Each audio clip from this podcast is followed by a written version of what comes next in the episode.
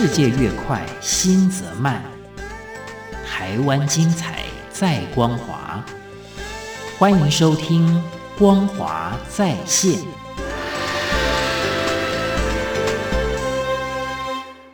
各位亲爱的听众朋友，您好，欢迎您再一次的收听《光华在线》，我是李正纯。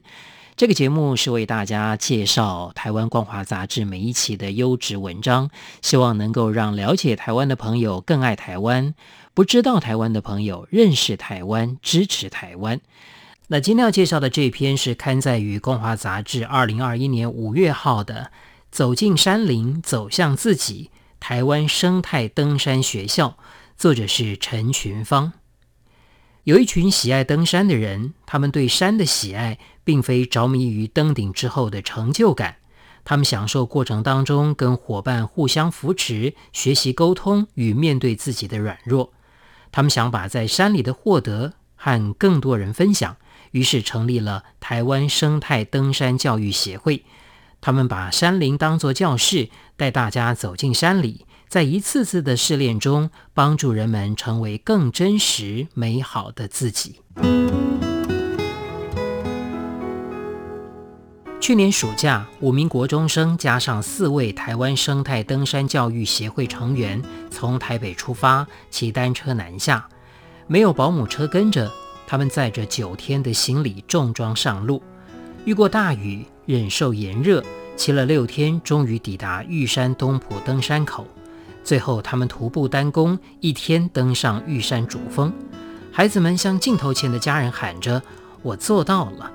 自信跟骄傲全写在脸上。他们兴奋地大喊：“三九五二！”这像是密码般的数字，代表的是玉山主峰的海拔高度，也是一趟从都市平地一路向上登到台湾最高峰的难忘旅程。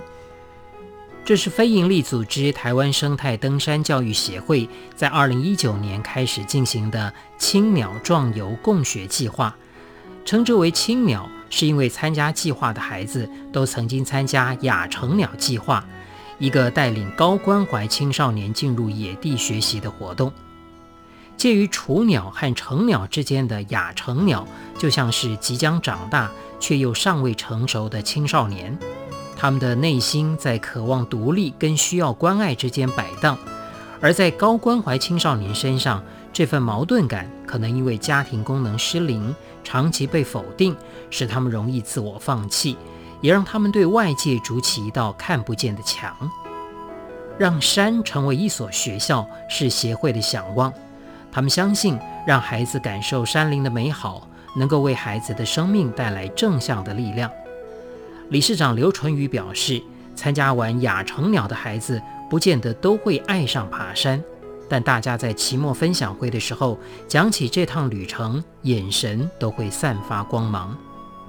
在山上，天气、体力、人际沟通等都是考验，全身黏腻不能洗澡，背着沉甸甸的大背包走陡坡、攀岩壁，又或是孩子之间的冲突等。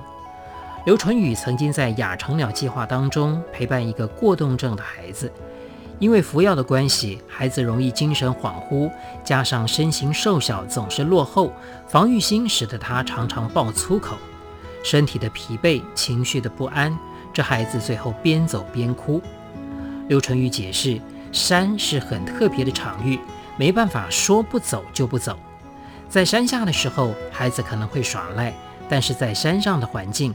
孩子会意识到，再怎么不情愿，还是得面对现实走下去。刘纯宇同理孩子内心的挫折，他告诉孩子：“累了，我们休息一下，等你恢复力气再走。十年不舒服，我们就换衣服。走得慢没关系，只要有在前进，一定会到。我们会陪着你，不管多晚。”一趟成人两天就能完成的行程，在亚成鸟计划里则拉长为四到六天。过程当中不全然只是爬山，还安排了许多活动，例如让孩子独处，请他们写一封信给一年后的自己，或者是每天有一位孩子担任实习领队，让孩子轮流规划当天的搭帐、炊事等安排。把行程拉长是为了让团队有余裕沟通、消化情绪。因为爬山的过程比抵达目的地更为重要。同理互助，这些都不是课堂上面的学科，却是面对生活挑战时候的重要能力。亚成鸟的成功攀登经验会带给孩子自信，他们会明白遇到困难可以哭，可以生气，但唯有面对才有机会解决。为什么坚信山能够带给人改变呢？故事要从创会理事长连志展跟协会秘书长陈真秀的爱情故事说起。大学时期同为登山社社员的他们，一起爬过大大小小的山脉。一般人是婚后度蜜月，这两人却决定在婚前来一趟中央山脉大纵走，当作试炼。不依循传统登山界由北往南走，他们计划从南端的卑南主山一路往北，最后来到位于宜兰的南湖大山，全程大约两百公里，其中有将近两百座三千公尺以上的高山。两人打算五十天走完这趟试炼之旅，最后在南湖圈谷上举行婚礼。五十天的旅程有箭竹林、险恶的断崖，甚至惊险的跟山崩擦身而过。其中三十天都是风风雨雨的恶劣天气，让他们经常在饥寒交迫的情况下度过。严峻的环境考验的不止身体，也迫使登山者面对内心的脆弱。经过这趟长征，夫妻俩察觉到，登山不只是到达目的地完成挑战，过程当中学习跟环境、跟伙伴、跟自己相处，一路上突破难关，增加自信，也获得前进的力量。这些成长并不是入山就能够发现，是需要引导的。于是他们召集同好，在2005年成立台湾生态登山教育协会。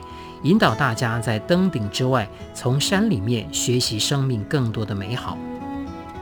不同于坊间的登山课程，以登山的硬技能为主，登山学校强调软性的能力，像是野地教育辅导员课程里面就安排了心理咨商的技巧。从萨提尔的冰山理论出发，每个人外在的情绪、行为都只是内在冰山的一角。海平面底下包含着期待、感受与自我。透过咨商的引导，让人学习自处，学习跟他人对话。为期一年的辅导员课程会在暑假协助带领亚成鸟计划的孩子上山，作为野地教育的实务实习。高关怀青少年因为日常经验里受过太多伤，经常处在防卫状态，像刺猬一样。要如何让孩子能够放心地把球丢出来，而大人能够顺利把球接住，是安排咨商课程很重要的原因。而辅导员课程的结训考验是长达十一天的山林攀登，长时间的朝夕相处，都会有需要面对自己能力不足的时刻，如何向他人表达需求，承认自己的脆弱，都需要练习。而山里的世界。伙伴们彼此互相依靠，更是练习沟通的绝佳场所。为了让不熟悉山林的大众也能够顺利入门，登山学校的南湖登山小学计划于焉而生。不为攻顶，也不是为了证明自己。南湖登山小学的课程以高山生态观察为主。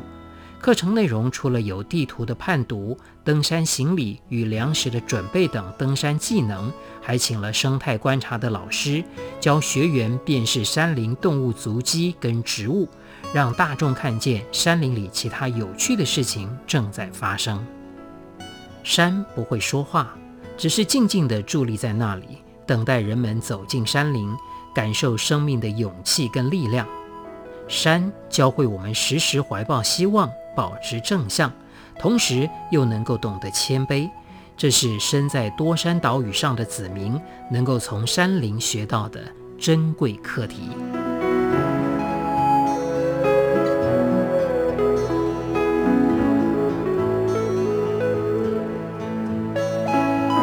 各位亲爱的听众朋友，我们今天所介绍的是台湾光华杂志二零二一年五月号所刊载的一篇文章《走进山林，走向自己》，台湾生态登山学校，作者是陈群芳。非常谢谢您的收听，我是李正淳，我们下一次空中再会。